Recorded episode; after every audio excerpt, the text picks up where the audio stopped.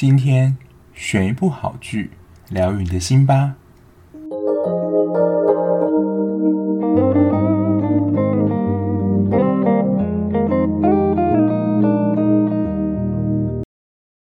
Hello，欢迎收听追剧二百五，我是小 B。今天要跟大家介绍呢，叫做某一天，或是翻作那天晚上。我一开始看完的时候就有一个感想。这居然不是 Netflix 自己独家制作的影集，因为它的风格就蛮符合 Netflix 最近的一些自制影集的一些风格，像之前跟大家分享过的《D.P. 逃兵吹气令》跟《地狱公使》，都是走这种有点描写人性啊，然后黑暗面，然后加上这一部的总集数只有八集而已，就你如果没有看它影音平台的话，就觉得哎，这应该会是 Netflix 改编的作品。不过讲到改编作品，某一天这部作品呢，它的确真的是改编作品，它是改编一部英剧，叫做《Criminal Justice》，中文翻译好像叫做《司法正义》。原剧集里面好像只有五六集而已，不过改编作品它把它延伸到八集。不过我不晓得是不是因为是改编剧的关系，所以整部戏的节奏我觉得是还蛮明快的。可是我跟我的朋友意见。意见好像有点相左，他觉得前面四集还蛮拖戏的，我是持不一样意见啊。我觉得整体的节奏都还是蛮紧凑的。然后这一部的男主演呢，应该说这部就只有男主演，就是由金秀贤扮演的金贤秀。我不确定这个是编剧故意的一个名字，就取得一个非常接近的名字。然后他这一部戏里面就是一个平凡的大学生。金秀贤上一部电视剧我们也有介绍过，就是虽然是精神病，但没关系，就马上又看到他了。他现在真的算是小荧幕的，算是 top one 的男主角级别的。最主要的决定因素呢，就之前也看到一个新闻报道说，他算是小荧幕里面男性里面片酬最高的。那女星方面呢，有两个，一个是宋慧乔，一个是全智贤。全智贤之前就是演《智异山》嘛，然后宋慧乔最近就在演《现正分手中》，之后有机会的话再跟大家聊聊这一部。那跟金秀贤搭档呢是车胜元，车胜元的话，上一部小荧幕的作品我查一下资料是二零一七年的《花游记》，那他电影好像持续有在产出一些作品。那车胜元在这一部呢演的是一个三流的律师，叫做申仲涵。说到三流律师呢，可能就是在律师界的名气也不太好。不过我觉得它的价格真的算是便宜的啦。它一次的咨询费用是三十万韩元，我算一下大概是七千五百块台币左右。而且他服务的对象可能经济条件都不是太优渥，他也可以跟他们说，就是如果你没有办法一次付清的话，刷卡是可以分期的。所以他我觉得收的幅度啦不算是太高。那这一部的剧情其实还蛮单纯的，就是金秀贤扮演的金贤秀，他就是一个大学生嘛，就是他的朋友邀他去参加一个 party，因为他爸就是一个计程车司机，他就开着他爸爸的车，就准备去 party 的路上，他停在一个地方，然后突然呢有一个。女生就上车，以为这是计程车，他的确是计程车啦，只是说他也跟他说没有营业啊，可是他就是没有要下车的意思。他说：“你这是在赶客人吗？”结果没办法，就是金贤秀呢就载他去他要的地方，然后中途啊还一起去买冰怎么样？然后感觉就有一些小火花啦，然后最后呢就再回这个女生家啦。那通常会回到女生家会发生什么事？我想大家可能也是知道的。他们就玩开啦，然后这个女生真的是还玩蛮开的，她就是喝酒啊，然后有用一些药，这些药不是我们的吃的中药、西药什么，就是一些迷幻药或者一些助兴的药品。那在喝酒又嗑药的情况下，就是双方就意乱情迷嘛，然后就一起到床上，他们就发生了关系。结果金贤秀一早起来发现，就是昨天跟他过夜这个女生。倒在房间的床上，被刺了十二到十三刀。他看到这个情况是吓死了，想说怎么会发生这样事？那一阵慌乱之后，他开着他爸车，就是想要赶快离开这个现场。就没想到呢，在开车的路上就遇到了酒驾的临检。结果好死不死，那个酒驾临检那个检测器没有电了，就没有办法测他说他到底是不是有酒驾。不过那个临检的警员看到金贤秀眼神很迷蒙，想说你是不是有在嗑，然后就怀疑他，然后可能他闻他身上也还有一些酒味啦，所以他就把他带回警局里面，就是准备进行更仔细的盘问。结果那个红菊花就是那个被杀的女生，我觉得她名字真的取得非常的幽默。我不晓得这到底是编剧取的名字还是怎么样。反正这个红菊花呢，就是死亡这件事情就被发现了。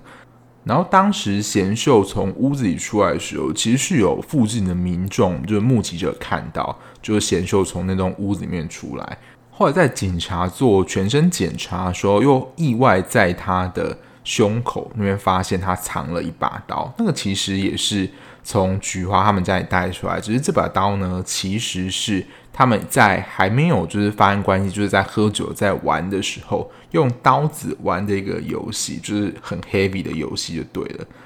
结果贤秀呢，就因为被认为跟这起杀人案有关，就是他被认定是杀人凶手了，所以展开了就是他被羁押，然后后来。车胜元饰演的申仲涵律师来帮助贤秀洗清他的嫌疑。虽然到这边才讲，可能有点慢，不过我就是这一部，因为是在 Friday 上，它是独家播映的。每一次点进去的时候，他都要说：“呃，未满十八岁禁止观看。”这一部就是一个十八禁的作品。最主要，它的里面分类有裸露跟暴力，暴力的成分真的是还蛮多的。这一部虽然只有短短八集，可是我觉得这部戏有蛮多的看点的。第一个，我自己觉得就是我们在看一些侦探剧啊，或是刑警剧的时候，都会有一种什么百分之九十九逆转不可能。我会这么说呢，就是因为这一部一开始的所有证据都是指向贤秀就是杀人凶手。申仲涵的主要任务就是要帮助。贤秀达成无罪释放这个目标，可是，一开始我刚刚没有介绍到，对于贤秀非常不利的是，他其实就是因为我觉得本能的一个惊吓反应，想说我怎么会杀人？然后我们你要说本能反应吗？就会想要赶快逃跑，或是掩饰自己犯下错，或是处理自己犯下的错误。所以他其实，在发现红菊花被杀的时候，他做了蛮多错误的事情。比如说，他拿了这个刀子，就是他在警局当中被搜身拿到那一把，但那一把其实不是凶刀，那一把是他们在一开始玩的时候就在玩那个就是搓手的游戏，就是看有没有真会搓到手，擦拭就是那个凶案现场，还有他们玩的那个地方的血迹，然后逃跑，然后没有报警，然后加上可能是昨天他们在玩的时候，或是被真凶，就把红菊花血抹在。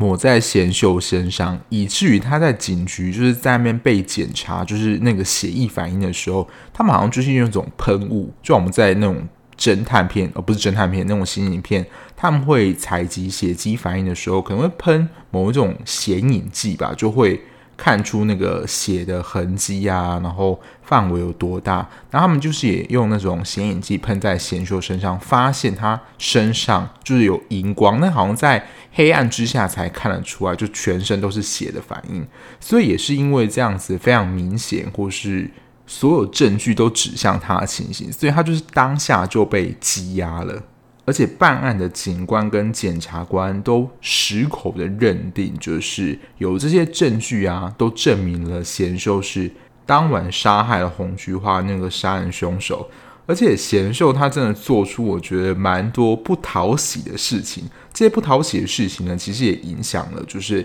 不论是检察官或是法官对他是无罪这件事情的一个犹疑。包括第一个是测谎，他在测谎的时候，因为他本身其实有气喘，他在做这个测谎的时候，他的气喘的那个，因为如果有知道气喘的时候，他好像需要吸一个东西，是氧气嘛，就能够帮助他稍微缓和一点。不过他在测谎的时候，他这个吸鼻的这个机器，它是有被放在特定的位置的，等于说他其实这个。吸鼻器的放置地方，就可能在他一个要拿到拿不到的位置的时候，其实就会影响到他的情绪。加上他测谎的时候，我不晓得那个题目是是有特地的被针对，还是贤秀个人的反应、情绪反应怎么样。所以他其实就是在问到一些凶杀案相关情形的时候，他的情绪就会被特别激动。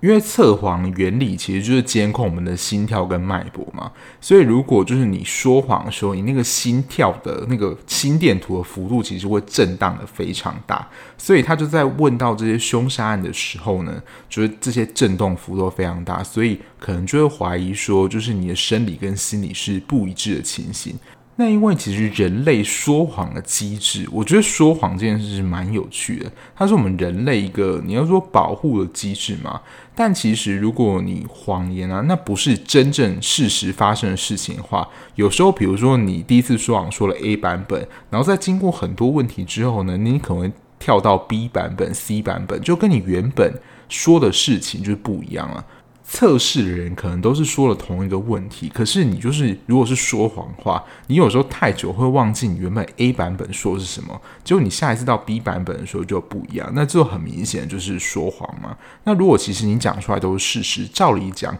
你每一次都是一致的，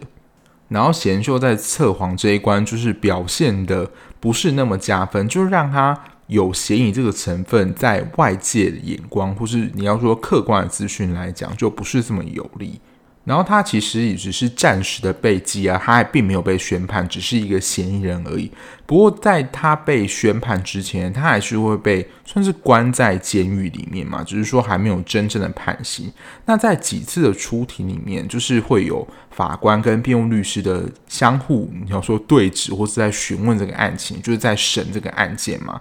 他在庭上的情绪，我觉得应该是受到检察官的一些言语啊，或者证人的一些表现，他的情绪是表现得非常激动的。那就是我如果我们看到一个人情绪表现得很激动，可能有一些解释啊。第一个就是说，其实事情真的不是他讲那样，他是被冤枉，所以他感觉到非常生气。然后第二个呢，就是被说中了。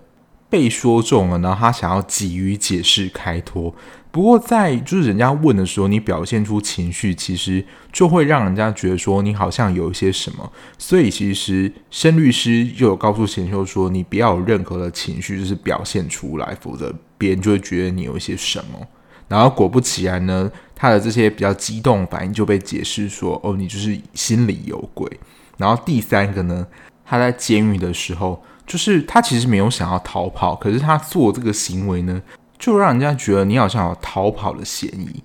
以上条件其实对他都非常不利，所以就几乎检察官跟警官他们态度就是踩得非常强硬，就强烈认定说他就是凶手。所以呢，我们就是要看着贤秀在这百分之九十九对他不利证据里面证明他那一趴的无辜。然后这部戏的两个算主轴线嘛，或者应该说两个场景，一个就是法庭，就是他们在开庭的情况；另外一个呢，就是监狱的生活。不过它不像机智监狱生活一样，就是充满着一些欢乐啊，或一些小趣味。我觉得这部里面的监狱就是真实监狱里面会有的情况，就真的是有一些蛮险恶的地方。第二个算是它的看点或是特色嘛，这部戏就是承袭了刚刚所谓那种黑暗风格，整体的气氛是蛮压迫。如果你是会感觉到有点窒息或不舒服的话，这部的话也就是可以先跳过，不用看，因为整体这个压迫，除了刚刚说的检方跟警方，他们的态度真的是非常强硬，不论出现什么证据啊，就是都指向是凶手。其实很明显，可能这个。东西跟案件无关，都也能够被扯上说哦，这就是他是杀人凶手的一个证据。这样，然后刚刚提到，除了在法庭之外，有一部分呢，就是他还没有被判刑之前，他还是需要你要说监禁嘛，等于说他还是要短暂的在牢房过日子就对了。然后监狱呢，其实也是霸凌非常盛行的一个地方，而且很惨是，你没有办法逃离这里，这点就跟军中有点像啊。然后在里面呢，里面算是有一个就会去霸凌别人的一个小混混蒲斗直。他是由演员杨庆元饰演的。你们想说这是谁呀？他其实就是在《爱的迫降》，然后他最近演的一部就是《黑道律师文森佐》，其中一个住户就是那个武术冠军。其实他在以前过去的一些角色都是演一些甘草人物角色，然后他这一部化身，我觉得是里面最大一个反派。我觉得他的演技也是相当不错，就是在这部这个小混混呢，也是让人家气得牙痒痒的。在贤秀进去之前，他其实一直都欺负着，就是跟贤秀同房的一个算是狱友吧。结果这个狱友呢，不堪这样被霸凌，就在他们的房内就是上吊自杀了。因为贤秀他就是一个平凡的大学生，他看到就是狱友被这样欺负，他还是想要打抱不平嘛。那之前有讲过，就是霸凌，只要你成为那个帮助别人人呢，你就会是下一个目标，而且加上他狱友就是上吊自杀了嘛，所以可想而知呢，他接下来就是一直被朴斗植找麻烦。好在呢，他在狱中有一个我觉得也是类似大哥的角色。都智泰，他看起来就是站在贤秀这一边的，所以就是朴斗植也不敢太嚣张，还是要对他稍微的有一些尊敬嘛，或是不敢说很光明正大伤害他，因为这个都智泰呢，他其实跟狱警的关系蛮好的，所以主要场景就是法庭、监狱、法庭、监狱这样子跳来跳去。可是我看到最后，真的啦，会觉得。蛮绝望，就是其实我们是上帝视角嘛，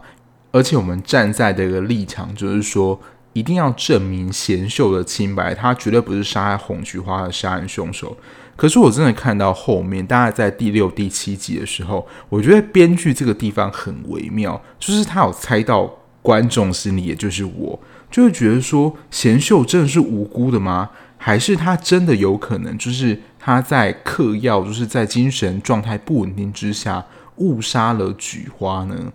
就连我们就有上帝视角看这些事情，都感觉到怀疑了。那片中其实贤秀也有怀疑自己，说是不是其实真的在精神不济的状态下杀害了他，只是自己不自知而已。所以呢，如果是在监狱的戏份里面，就是一直被欺负、被欺压。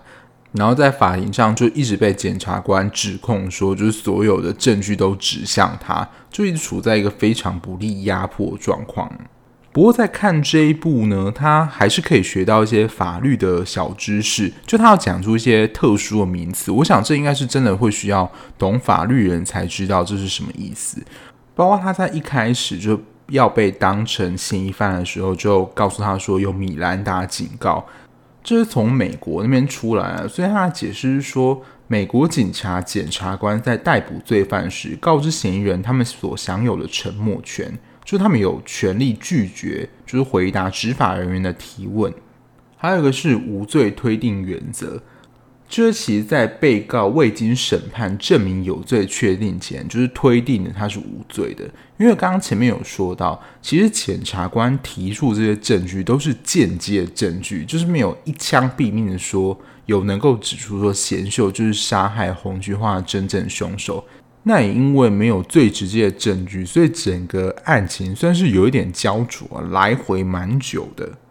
第三个呢，其实我觉得也是现在你要说世界各地的议题嘛，我觉得也吵得蛮凶，就是有钱跟没钱这件事情。而且我觉得在法律这个议题上也是蛮明显的。可能我以前常听到了一些开玩笑话，就是说呃，有钱判生，没钱判死。我觉得虽然说可能觉得有点玩笑话，可是我觉得在这部戏里面好像有这样的一个。体悟在，就是刚刚提到的都智泰，就是狱中帮助贤秀那个大哥嘛。可是他其实，在整部剧当中，他都没有说明说为什么他要帮助贤秀。他在里面的确有说到，就是韩国的法律里面是不会帮助我们这种穷人的，或对我们这种穷人是没有效的。所以我觉得他可能就是看到贤秀这个样子，也觉得说他就是辛苦人，就是可能也是比较弱势人，所以就会想要一起帮助他这种感觉。然后贤秀他们家的家庭呢，其实经济状况也不是很好，他们一开始也是没有办法请律师来打这个官司的。不过在中途有一个转折，就是有一个蛮有名的律师接下贤秀这个案例，而且还不跟他收费，所以一开始原本从申仲涵律师中间有一度转到就是辩护律师转到一个女的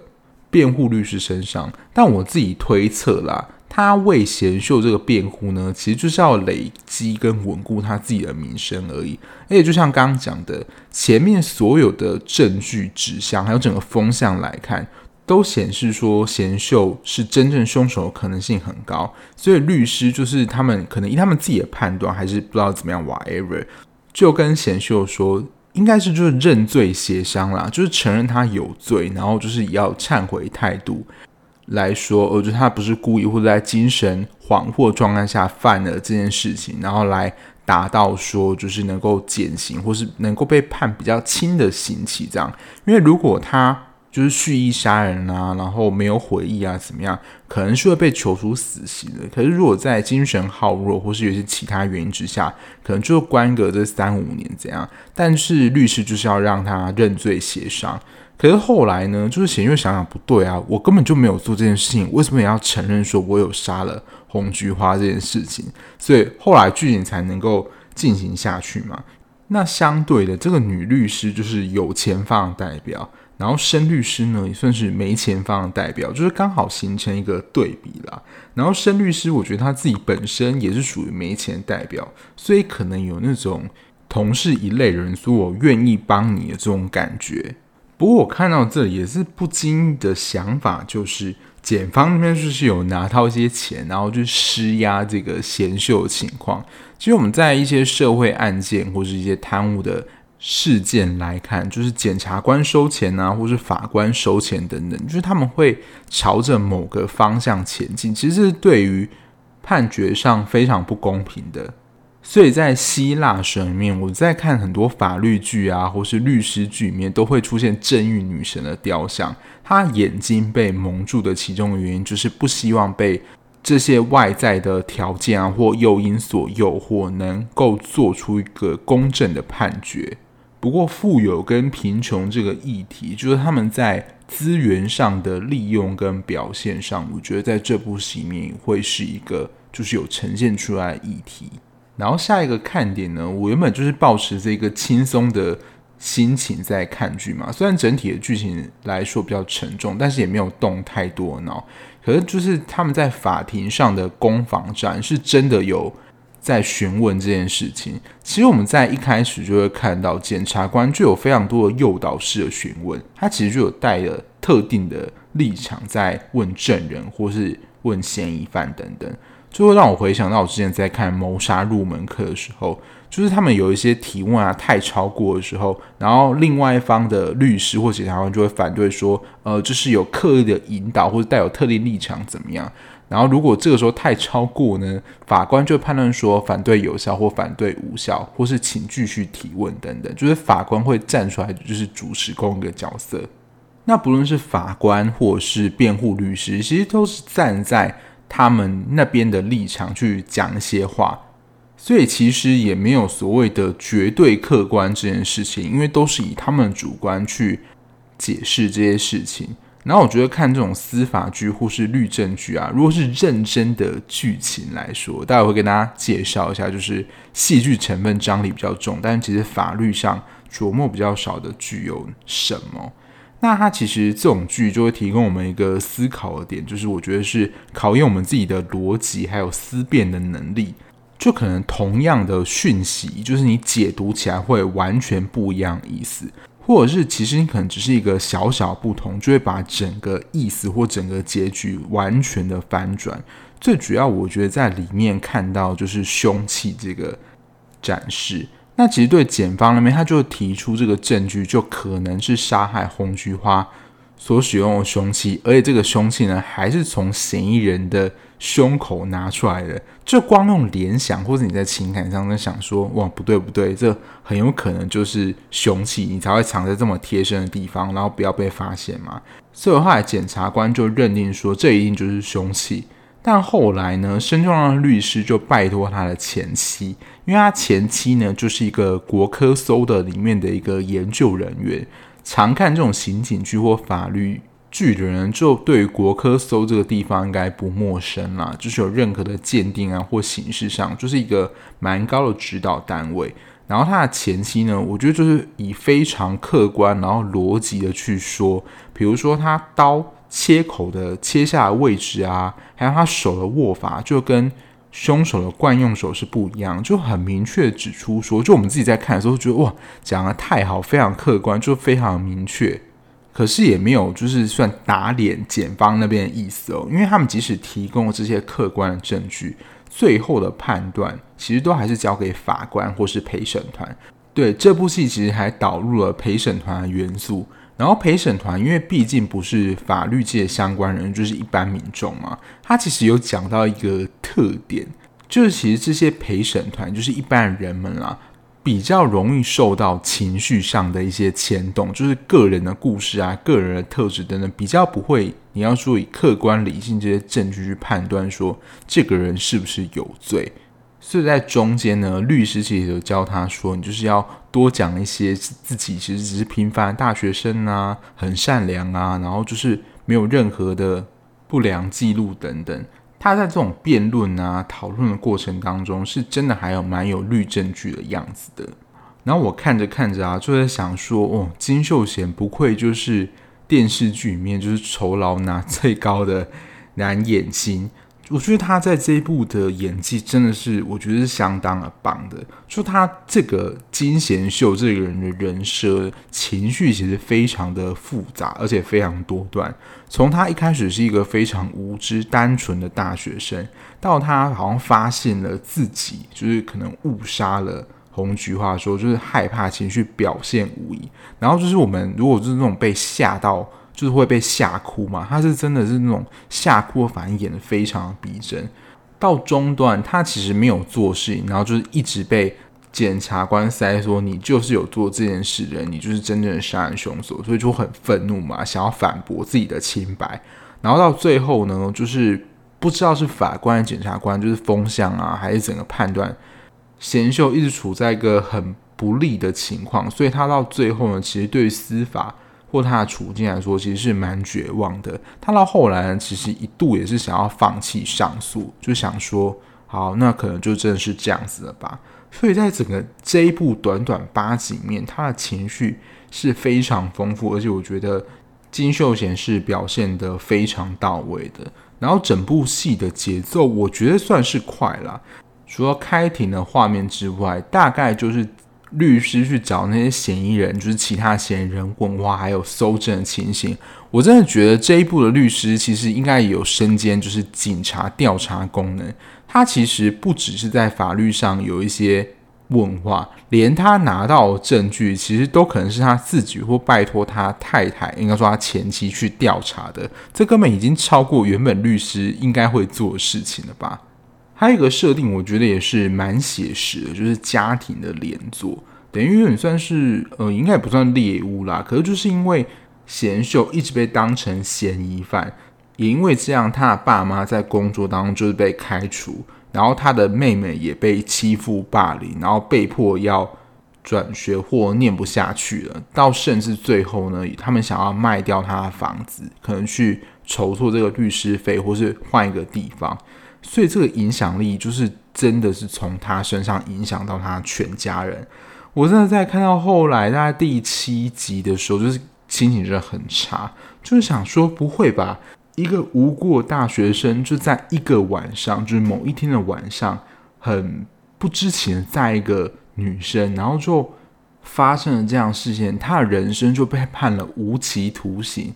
他人生就有可能因此就都变成这样了。想说这个变化也让人觉得太冲击了。想说天理何在？其实我在还没有看到最后完全的时候，因为后来就发生一个比较大的转折嘛，就是检方跟警官那边态度其实有一百八十度的大转变。我就想说他们为什么会有这么大的转变？因为其实他们前面都是非常的坚持或是咬死，就是说。贤秀就是真正的杀人凶手，因为那个时候其实辜律师有指出说，那个警长在作为证人的时候，他的立场其实非常的偏颇，就是一口认定说，就是贤秀是真正的杀人凶手。而且他在办案的过程当中，其实是擅自的，就是在当时吧，贤秀那个气喘的吸鼻器遗落在现场，他自己擅自把它拿走。他在整个的处理程序上是有瑕疵的，但是最后呢，其实也没有真正的被说一些什么。直到后来啦，申律师讲了一句话，我才比较能够理解说为什么检察官跟警方的态度会有这么大的转变。因为他们说，就是其实不论是警官或者检察官，他们都需要犯人，等于说他们也只是站在他们这个角色的立场去处理这件事情。但是他们身为人的良知还是没有被消灭，所以才会有最后这样的一个小反转。整体来说，我蛮推荐的，而且只有短短八集，也就一下就可以看完了。那如果你是喜欢看这种律政剧的话，今年我之前有介绍过《Low School》，这个篇幅更长一些，但我觉得它需要撑过前面的一些集数，但后面真的是蛮精彩，而且。没有让你有喘息的空间，而且有大量的一些知识啊，而且它的剧情架构比较庞大一点，然后每个人都还有一些个人的小支线，不像这一部某一天就是蛮单纯的，就是一件杀人案件，而且主角也只有金贤秀一个人而已。